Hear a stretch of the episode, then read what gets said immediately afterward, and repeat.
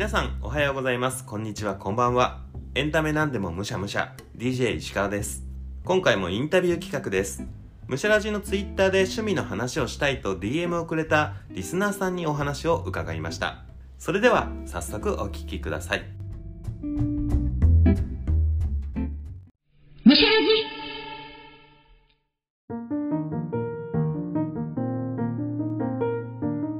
今回はむしゃラジリスナーのゆっかーさんをお呼びしましたこんにちはこんにちは、ゆっかーです。よろしくお願いします。よろしくお願いしますお願いし早ます。速ゆっかーさんのお話をお伺いする前に軽く自己紹介をお願いできますでしょうか？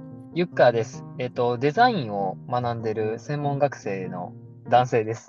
はい、今年で20になったばっかりなんで、成人です。若いですね はい。普段むしゃラジは聞いてくださってるんですか？そうこの前のうん。さらばさんの YouTube でむしゃラジオを聞き始めまして、ありがとうございで、そうなんです。その趣味を発掘するっていうコンセプトがすごく個人的に惹かれまして、ちょっと自分の、ね、趣味も一緒になんか石川さんと広めてったらいいなって思って、うん。すごいいいポッドキャストだなって思って。ますありがとうござい聞いてますました。DM もねくださってあの、はい話したいですって言ってくださったんですよねはい、そうです。ちょっと声かけさせていただいて。ありがとうございますでは早速なんですけどもゆっかーさんがハマっているエンタメ、皆さんにご紹介したいエンタメを教えてくださいえー私が紹介したいエンタメは、ラストアイドルというアイドルについてです。はい、ラストアイドルってごめんなさい。あえて何もはい。僕は調べずに今日お話ししたいなと思ったんで調べなかったんですけど、アイドルグループの名前なんですよね。そうなんですよ。うん、あの、秋元康さんプロデュースのアイドルグループなんですけど、AKB とか、はい。あの坂道とまた別のプロデュースしているアイドルグループってことなんですか？そういうことになりますね。うんどういうグループなのかちょっと紹介いただけますか？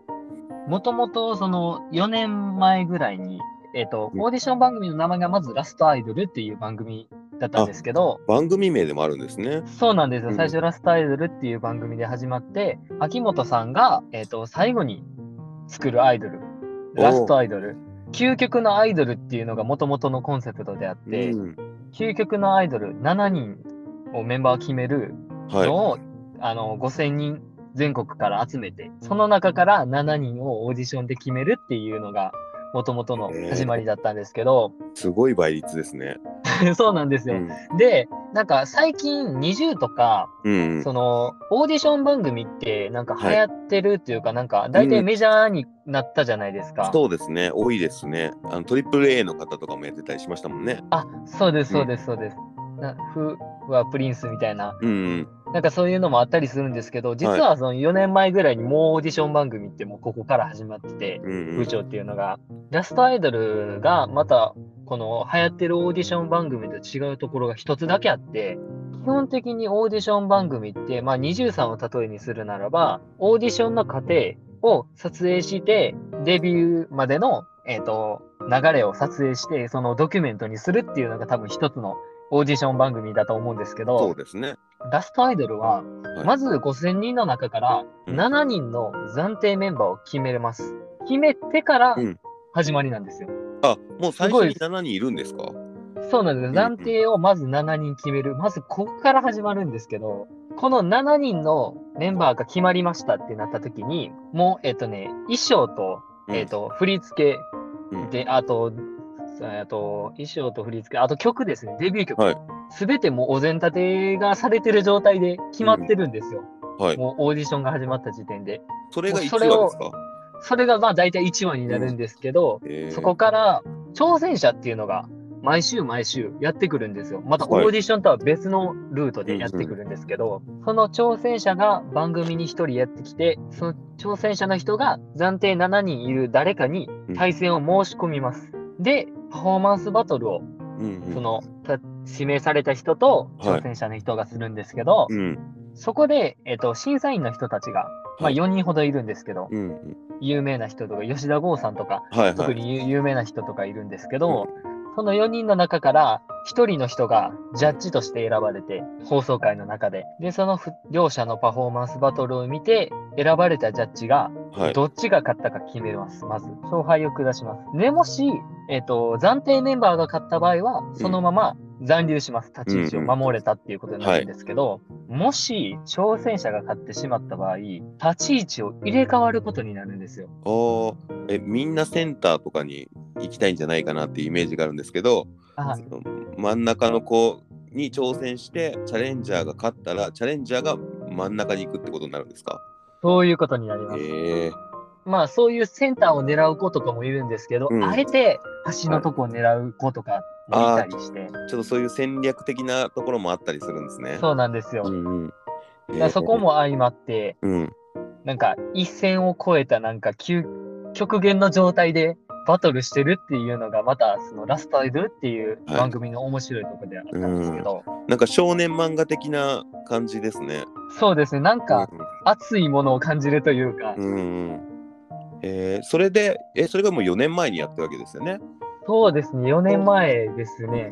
それを何回か繰り返した7人が今活動してるってことなんですか？いや、それもね、また違うんです。違うんですか？ラストアイドルっていろんなタイミングっていうかなんか変化があって、うん。まあ実際に今活動しているラストアイドルっていうのは31人いるんですよ。え？びっくりするでしょ。ー、はい、すごい31人いるんです。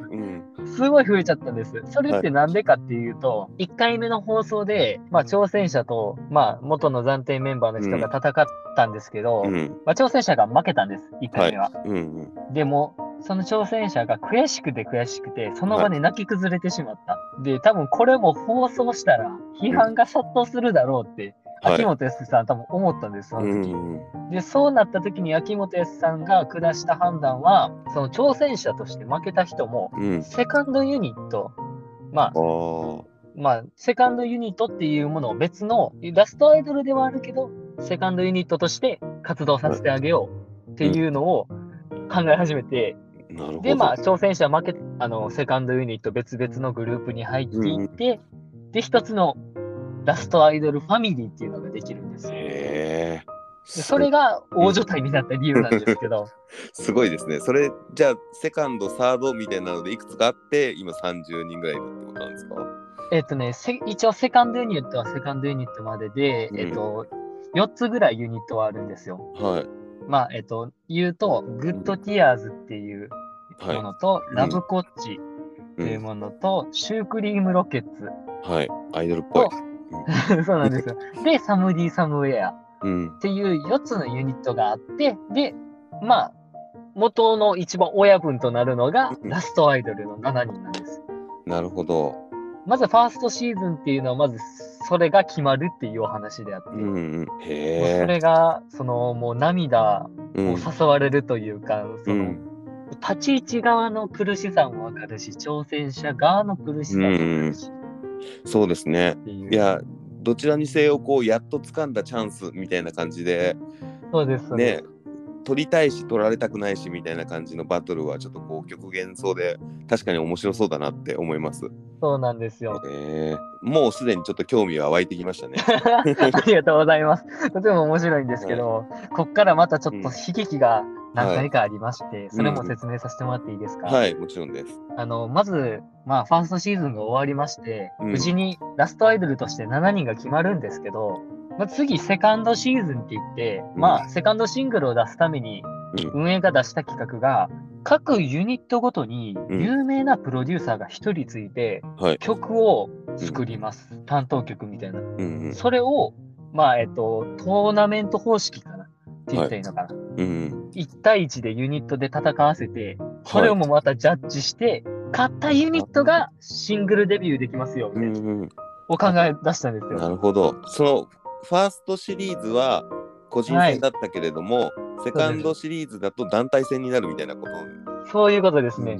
へえ、考えられてますね。すごい。とてもすごい考えられてるんですけど、あの、参加するプロデューサーさんの名前がもう、すごくて、うん、気になってました。こんだ誰が出てる？小室哲哉さん、おお、指原莉乃さん、はいはい。つんくさん。うんうん。とか、あと、まあ、秋元康さんも入ったりとか、すごいですね。もそう、う。歴代の有名アイドルのプロデューサー全員集合みたいな感じですね。そうです、本当にもうオールスター感謝祭みたいな感じになってて、うんうんすごいことになってて、うんで、まあ、曲のクオリティももちろん高いわけで、はい。それぞれがそれはデビューしててもおはいかしくないぐらいですよね。そうなんですよ。うん。その中でまた神曲って言われるのも、うんま。た別で生まれたりとかしてたんですけど、うん。ここで起きた悲劇が一つあって、その最初に決めたラストアイドルが、えっと小室哲哉さんが担当されてたものなんですけど、うん。そこで、えっと、しまあ、ラストアイドルが、まあ、トーナメントに勝ち抜いて決勝行ってます。で、シュークリームロケッツっていう、秋元康さんが担当したユニットがまた決勝に行ってて、ここで戦ったんですけど、うん。ラストアイドルが負けちゃうんですよ、そこで。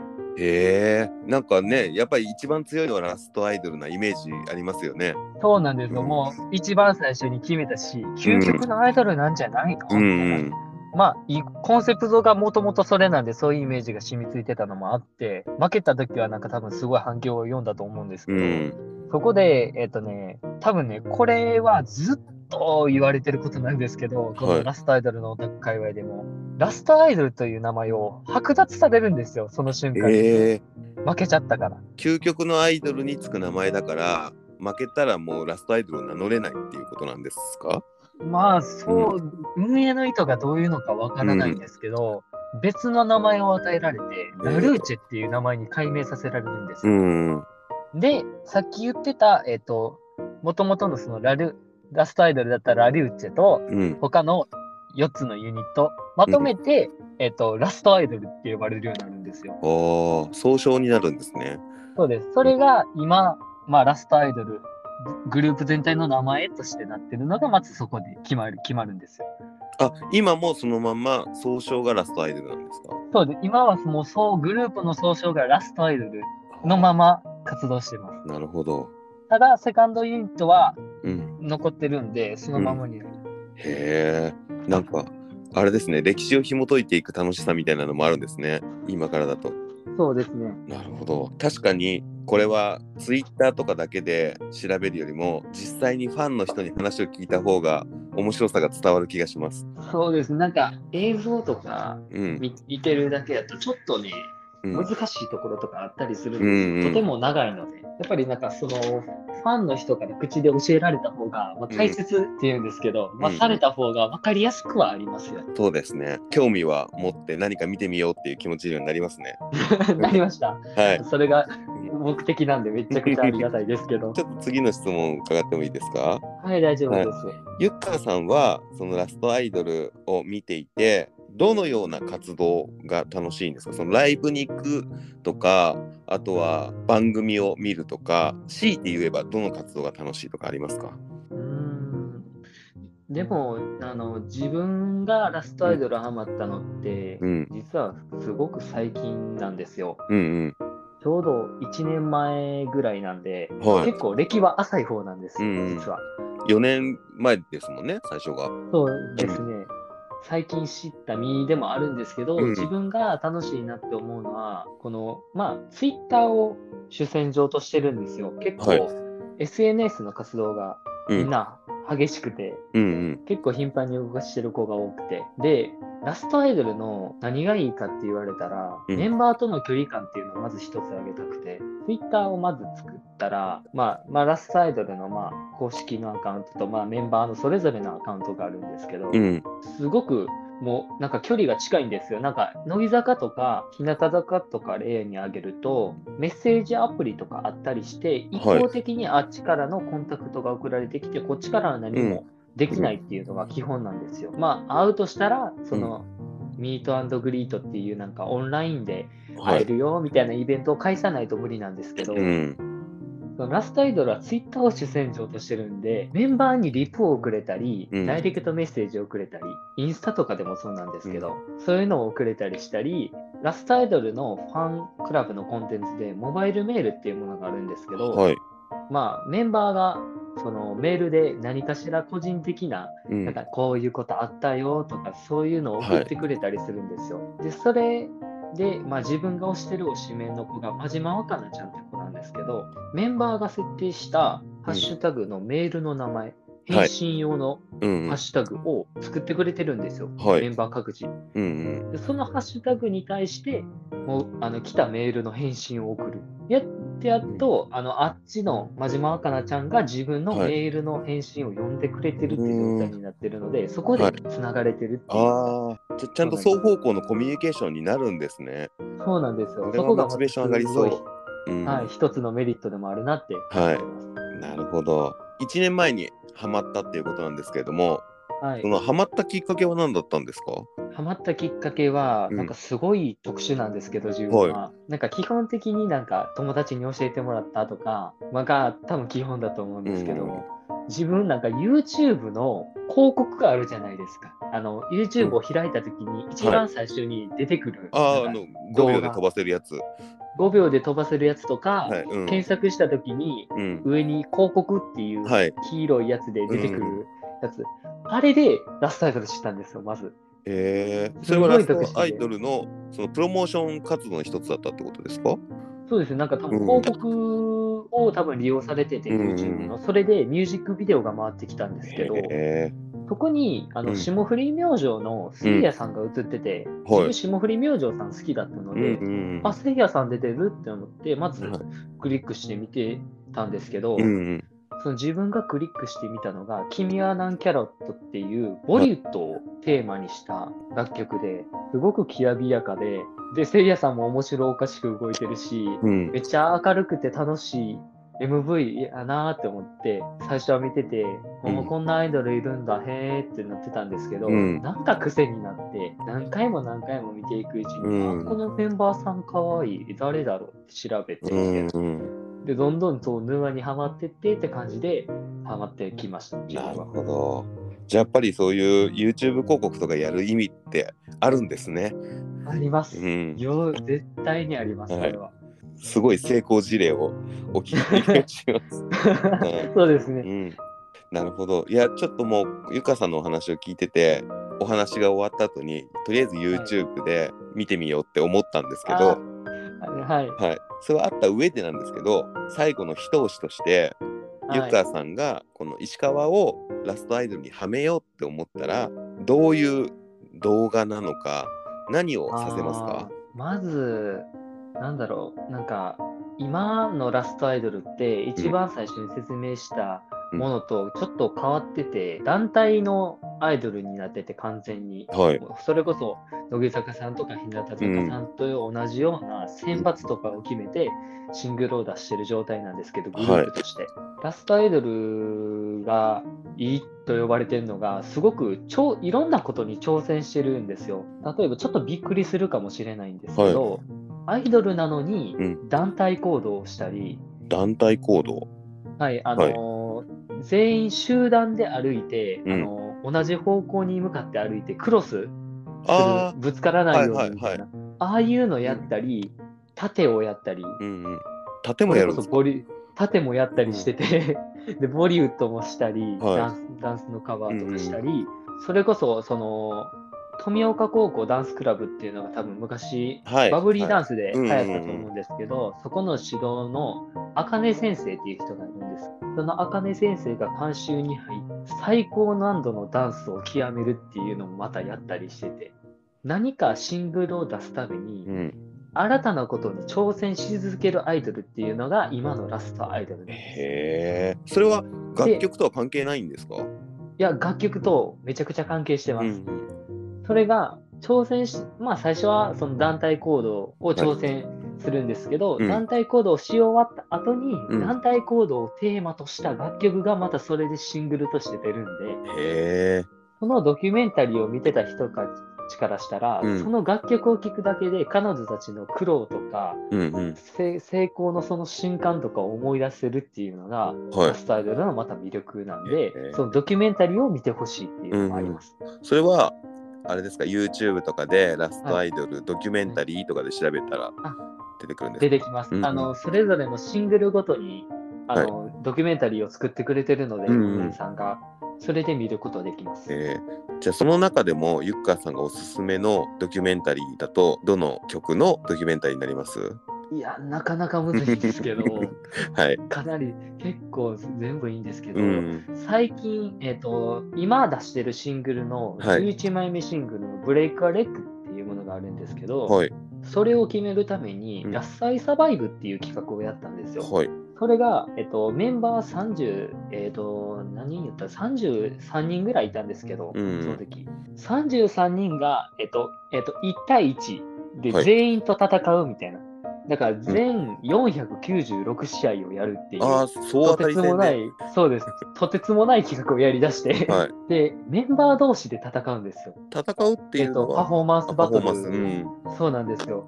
で、なんか初期の頃と違って、はい。信頼関係ができたり、うんうん。仲いいメンバーとかいったりして、うん。この子たちと戦わなきゃいけない。また違った、なんかハラハラとか生まれたりうん。するんで、それの11枚目シングルのドキュメンタリーを見てほしいっていうのは一つあります。あ、わかりました。じゃあ、それは必ず見ますね。はい、お願いします。うん、最後にゆっかーさんがラストアイドルをこう推していく上での夢とかはい目標とかってありますか、うん、まあもちろん、うんラストアイドルって特にそんなにあまり知られてはいないんですよ。うん。メジャー的にも。はい。一応メジャーデビューはしてるんですけど、うん。そこまで知名度っていうものがなくて、はい。で、もう、えっ、と、4周年記念コンサートが去年に、の12月にしてて、で、今度、今度っていうかもう今年ですね、今年が5年目の節目になるので、はい。今年が勝負年かなっていううん。完全な推測ではあるので、はいここで成果を出しておかないと、うんうん。ちょっとっていうところがあるので、ぜひ、うん。この今、今しか見れない、今しか押せない、うん。このラストアイドルっていうアイドルをぜはい。ひ一度でいいから見てほしいっていうのはあります。あーもう素晴らしいですね。もうファンの鏡みたいな 意見ですね。ちょっとこのむしゃらじきっかけで聞いてくださる方とかが増えたら嬉しいですね。めっちゃ嬉しいです。これが本当に。はい僕はこうお話をしていてすごく興味を持ちましたので、ちょっとありがとうございます。すぐに見見てみたいと思います。最後にご紹介したいこととかありますか？特にイベントとかはないんですけど、はい。多分、えっ、とね、今11枚目シングルの活動の期間が終わって、はい。多分次のシングル企画にまだ発表されてないんですけど、はい。行くと思うので、うん今、この、えー、とポッドキャストを聞いてる人とかは、はい。一回調べてみると、もしかしたら12枚目シングルの企画で、今、ラストアイドルの子たちが頑張ってるかもしれないので、うんうん。よかったら見てくださいという 感じです。というわけで本日のゲストゆっかーさんでした。ありがとうございました。ありがとうございました